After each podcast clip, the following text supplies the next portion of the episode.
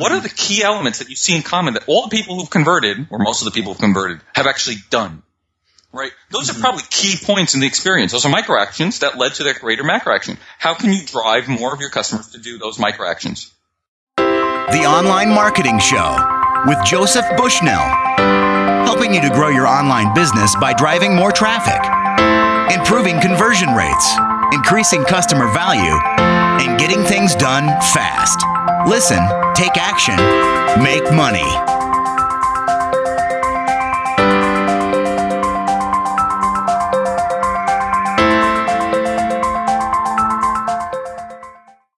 Hello, welcome to the Online Marketing Show. This is Joey Bushnell. Today's special guest is a top marketer and marketing author. His name is Bryan Eisenberg. Go to bryaneisenberg.com to find out more. In this episode, Bryan will be sharing with us why we must avoid accidental marketing, how to use persuasion architecture to get more leads and sales, why your conversion rates will exponentially increase if you focus on micro actions. Also, he'll be sharing the six steps of the online persuasion scenario, the three filters that we can use to create a highly targeted persona to market to. And also he'll tell us why the classic marketing formula, the AIDA formula, is incomplete. All this and more coming up, so make sure that you stay tuned. Bryan, thank you so much for joining me today. It's a pleasure.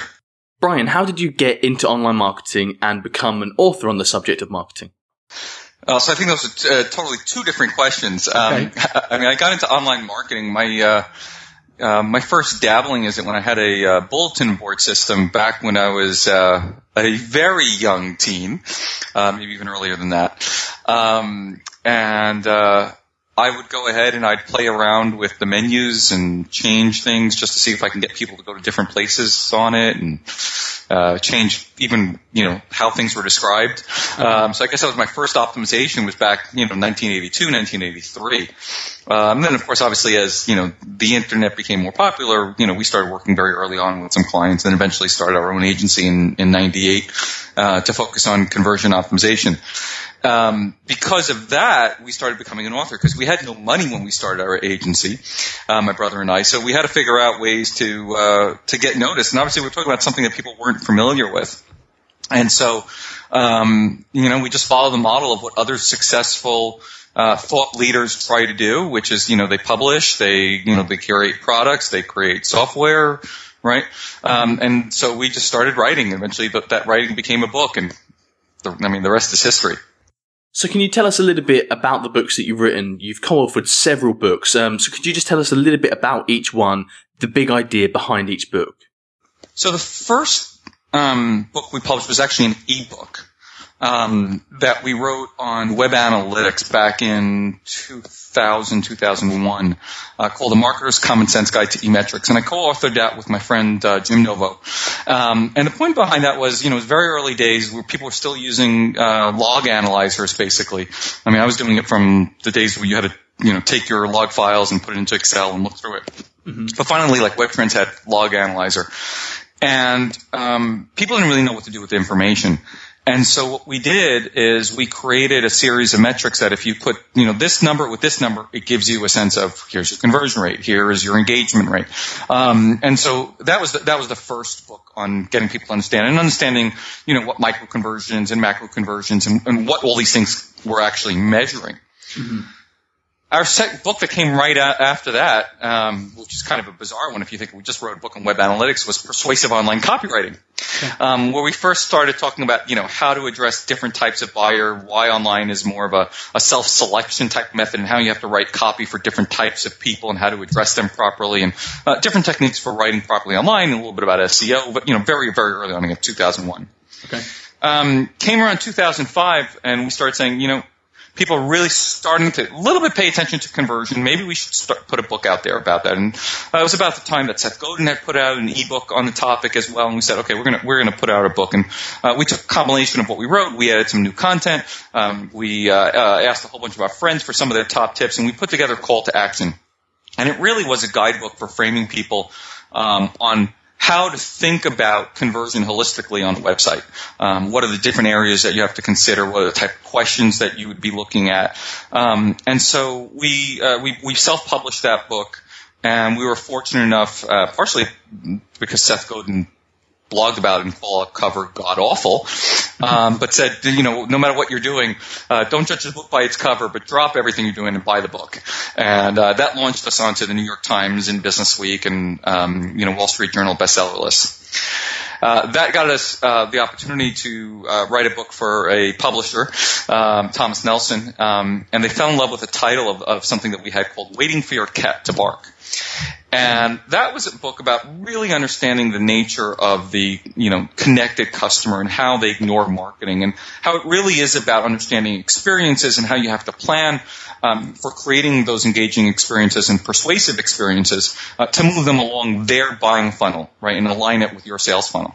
Um, and then in uh, 2009, uh, I co-authored with um, um, then my CTO, uh, John von Tivadar, who used to be an, uh, um, an astrophysicist uh, working with NASA um, on uh, Always Be Testing. Um, and again, that was book that uh, basically was taken from our internal training manual um, at our agency on how we used to train analysts to look for, ask the questions, identify the tools they use um, to identify opportunities to uh, increase conversion rates. Uh, we've written a bunch of other ebooks uh, since then, and we're actually in the middle of now uh, wrapping up a new ebook uh, that'll also turn into um, a much bigger book, um, hopefully uh, before the end of the year, uh, called Buyer Legends, or, or, the book will be titled "Where Is Your Legend." Brilliant. Thank you very much uh, for the brief summary, Bryan. I've personally read your books and I really enjoyed them. And you've been doing this online marketing thing for a very long time now. So I know that you've got a lot to share with us today. So Today we're going to be discussing some of the biggest themes, the really sort of important concepts from your books. So my first question is you talk in your books about accidental marketing and you say that we should avoid accidental marketing. So first of all, what is it and why do we not want to do it? So, uh, you know, accidental marketing is when people focus in on the um, how of marketing, like how we're going to accomplish something, how we're going to deploy it, um, what tools we're going to use, what what platform, right? As opposed to understanding why would our customers want to buy? Why would they want to engage with us in that particular platform? And, and we see this all the time. And you know, common ones are if you look at marketing automation programs, um, you know, there are a few people using them really well. You know, they're very sophisticated tools. Um, but if you don't really plan the content to really engage people, to really move people through that funnel, uh, to answer their questions properly, um, you're just making a lot of noise. Uh, the same thing we've seen with testing tools over the years, right? Uh, people would have tools that they can test millions of permutations, and so they throw all kinds of, you know, whatever they could put in there and see what would work best. And not that you can't lift conversions that way, but it really wasn't focusing and understanding the, the customer's needs. It was saying, okay, let me let me throw in 75 variations of blues and greens and see which one converts better. Uh, you know, that, that doesn't necessarily, it, it, what impacts the customer and what, what's going to help them buy. Um, I, you know, I, I summarize it this way real well. Um, if you've read Jeff Bezos' um, book, the, uh, you know, that got written about him, The Everything Store, there's a line in there that really helps summarize why Amazon was so successful versus so many other people. He said they're not in the business of selling books. They're in the business of helping customers buy books. And what does it take to help a customer buy books?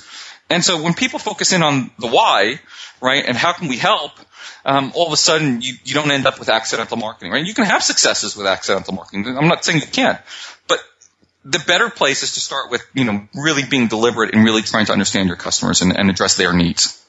A very common theme throughout all of your books is persuasion architecture. What is persuasion architecture? So persuasion architecture was a process we developed um, to help plan out, uh, uh, you know, these effective customer experiences. Um, and it was also meant as a team dynamic tool. Uh, one of the things we realized in uh, a lot of the projects we work with is that whenever you're dealing with people who are more creative types versus more analytical types, um, there's communications problems, and so things are left, uh, you know, vague and not clearly explained, and so the wrong people sometimes are ending up making business decisions who shouldn't be. So um, oftentimes you'll have you know your IT person developing you know customer experience flows because you didn't specify them in the design mockups. You didn't prioritize uh, what elements are most important to you as the business person and from an analytics point of view to the designer. Um, and so each phase was meant as a, a way to hand off what each uh, group needed in that next phase. Uh, interestingly enough, you know, we, we look back at it now. It, it was a, it's, it's a great process. It was just very complicated. It really took a lot of time to do this properly. Mm-hmm. Um, and but what we've taken after now almost you know 20 years of this thinking of, of this is that the number one aspect of persuasion architecture that really helped uh, companies, and it's in fact why we're writing the book on buyer legends, uh, is this very simple one: is when we saw organizations ad- adopt the aspect of taking what they've learned in uncovery, which is the first phase of understanding their customers, developing their personas, mm-hmm. and being able to explain in a narrative, right, in a storytelling point of view from the customer's viewpoint, how they're going to engage with all the customer, you know, with all the, the company's touch points, right, and develop that intuitive flow. Um, that's when they had the most success. It was just everybody was able to communicate through that through those stories, through those narratives. Mm-hmm. Um, and that is really the part that, that transforms organizations. It's not the individual tactics, because, uh, you know, if, if you follow me, you know, I've written about PPC, I've written about SEO, I've written about design, I've written about copywriting, I've written about analytics, big data. I mean, I, right, we've gone deep in all of these different topics. But the one that's most powerful is just understanding this, this concept of narrative. And I'll bring back to Amazon again, right? It's a great, great example. Everybody think about Amazon, uh, and Jeff Bezos would think that they're, you know, tremendously um, you know, they're they're obviously a customer centric organization, but they're but they're driven by data, right? We all know they, they optimize everything within the organization based on data. But most interestingly, their management style, right? So if you go to a meeting with Jeff Bezos, you can't bring him a PowerPoint deck with uh, you know with Excel charts and and and, and graphs. It, it won't work. He wants a six page or, or so narrative of what you're trying to explain because a bullet point doesn't convey the same importance um, as a, a, full paragraph or two or three on a particular topic. And we don't know which bullet point is more important or not. And so you have to create these narratives and they get shared within the organizational team. Um, product managers, when they want to go ahead and they want to um, uh, release a new product, they've got to write the press release first for the customers. So as much as they're data driven, they're managed by the narrative which the narrative also ties in directly to their brand story, which ties in directly to how they manage their metrics as well. And that's why they've had the tremendous success that they've had. In the online environment, why are micro and macro actions uh, so important in persuasion and conversion? Well, I mean, the, the, the, best thing about online is that we can sort of measure everything. Um, and so the advantage of understanding the, the uh, micro conversions, and, and uh, like I said, this is a term we developed I think it was 1999 or something like that, um, was the fact that, you know, everyone understood macro conversion. So, you know, I turn into a lead or sale, I turn into, um, you know, a, a, customer. That, that was, that was easy, subscriber. But no one understood what were the little micro decisions that people have to make in order to feel confident enough to actually become a lead or become a sale or, or, or become a subscriber, right? Uh, you know, maybe it's not the first time they read an article that makes them become a subscriber. They read it, they share one, they get positive feedback from some of their friends, they also share it. Oh, now maybe they're interested in becoming a subscriber. So how are we going to engage them? Yep. Um, and, and, I can tell you, I mean, th- think about it this way. When was the last time you read a great article somewhere, right? Let's say from, from a particular brand, and you tweeted it. And they actually engaged you on Twitter and said, hey, you know, I really, we really appreciate you so much for reading it. You know that we put out this type of content and here are a couple of others that mm-hmm. you might be interested in? Have you, have you seen anybody do that? I haven't actually, no. Why? But it's a, it's a natural it's a natural flow, right? If you if you yeah. enjoyed something from, you know, um, uh, Red Bull, right? You enjoy the, you know, um, Baumgartner's jump out of, you know, the the uh, the plane, right? Mm-hmm. Um, you know, hey, maybe they can reply to you and say, here's, you know, here's another one, and then all of a sudden that re-engages you and now gets you a chance maybe to subscribe for more of it. Mm-hmm. Right? But it's so limited to the one tactic, to the one focus, right? It's sort of that accidental marketing. They're not thinking of that flow. They're in the one-offs, and that's why you need to understand how the micro actions build to the greater macro actions. So, what would be some other examples of micro actions online, Bryan? Are we talking about clicks to a website, um, opting in, subscribing, following someone on social media? Are they examples of micro actions? And macro actions would perhaps be someone you know buying from you. Correct, or or even you know uh, hitting particular pages on your site, right, and, and engaging with it, right. Mm-hmm. Different ones that have unique marketing messages that are, that are so critical for people to buy from you. Um, and, and this is something I tell people whenever they do their analytics. If they go back instead of looking at all their analytics, if they just go back at all the people who've converted and looked at the behavior they've done, right? What are the key elements that you see in common that all the people who've converted, or most of the people who've converted, have actually done? Right? Those mm-hmm. are probably key points in the experience. Those are micro actions that led to that greater macro action. How can you drive more of your customers to do those micro actions? Okay, now let's talk about something that you call the persuasion scenario. What is the persuasion scenario and what are the six components of the persuasion scenario?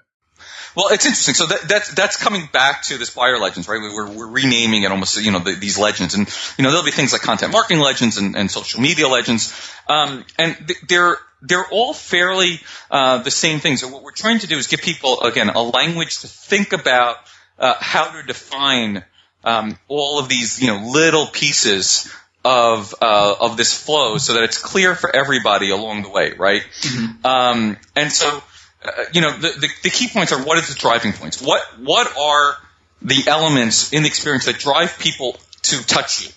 Okay. Right? In search, it could be, you know, all of a sudden they feel a demand for, uh, you know, a new headphone because their, their headphone is coming in and out. Or, uh, you know, the, the padding on their, uh, on their headset is falling off. So, okay, you know, what makes them search for you? Right? So you can define what are those different circumstances. Maybe they just want a new computer, they want a new one, right? uh, or the, you know the, you put out um, uh, a press release about you know your new one someone sees it, whatever it is. What mm-hmm. drives them to find you? The funnel points. Where can you actually identify where they first interacted with you? Right? If it's on a third-party site, it's hard to identify. But if it's on you know any sites that you control, you can identify those funnel points. Mm-hmm. The waypoints. What are those key micro actions, key elements of content that they need to experience in order for them to feel confident buying from you. Right? It's not every page on your site, but particular personas have different needs. Identify what are the key components on there. Along the way, they may get distracted by their own um, uh, desires, by their own just questions that they may have, that may throw them uh, kind of on a detour mm-hmm. uh, that we call points of resolution. It's the questions they may need asked. They, they may be very fundamental to you, and I see a lot of sites miss this. They try to bury these in FAQs, but they don't realize that the customer they don't have the same level of knowledge, right? They're they're they're basically, you know, we suffer as marketers from curse of knowledge of our own business because we're in it every single day. Mm-hmm. But what are those points of resolution that customers need to understand as a fun as fundamentals um, that you take for granted? Those are often points of resolutions. Okay. Um, we have conversion points, which is that final point uh, along the way that we can recognize that you know they've converted as a sale or a lead or a subscriber, whatever your, your business model is. And then along the way, you have you might have those micro conversion uh, points that you want to measure, which we call conversion beacons. Mm-hmm. Right? Again, those are triggers to let us know, hey, they're they're getting closer. Bryan, what is the experience economy? Well, you know, I think it's it's real interesting, right? If you look at the last twenty years um, and you can, you probably, yeah, 20 years is probably about the right time period.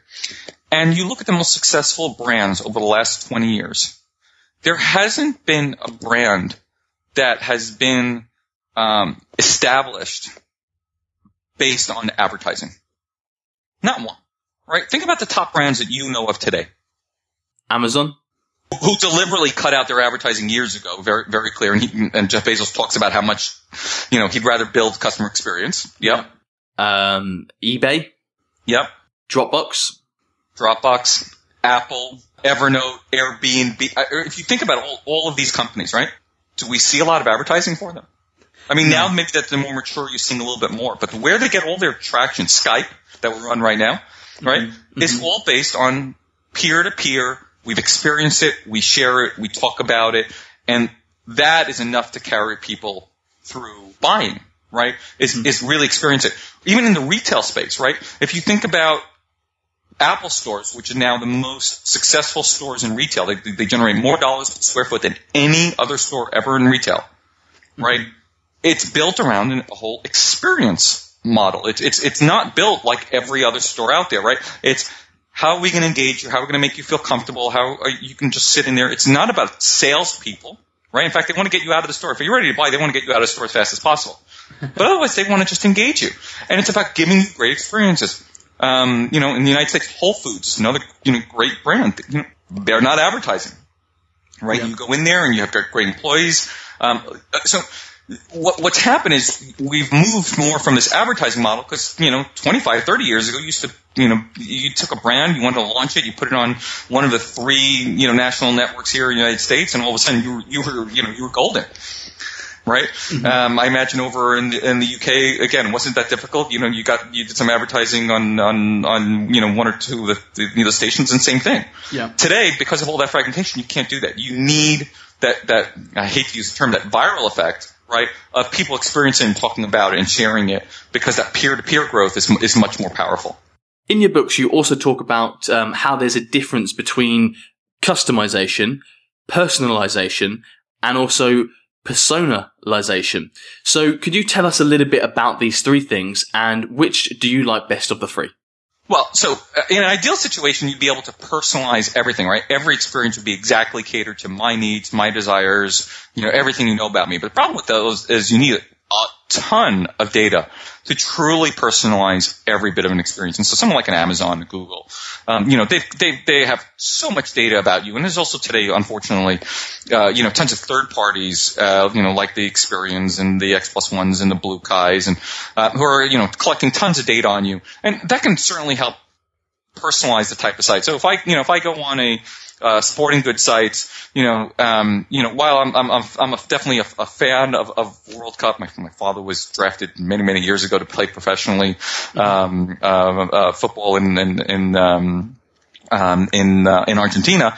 Um, I don't buy a lot of soccer equipment, but I have a nine year old son who loves baseball. So if you know about me, right? Mm-hmm.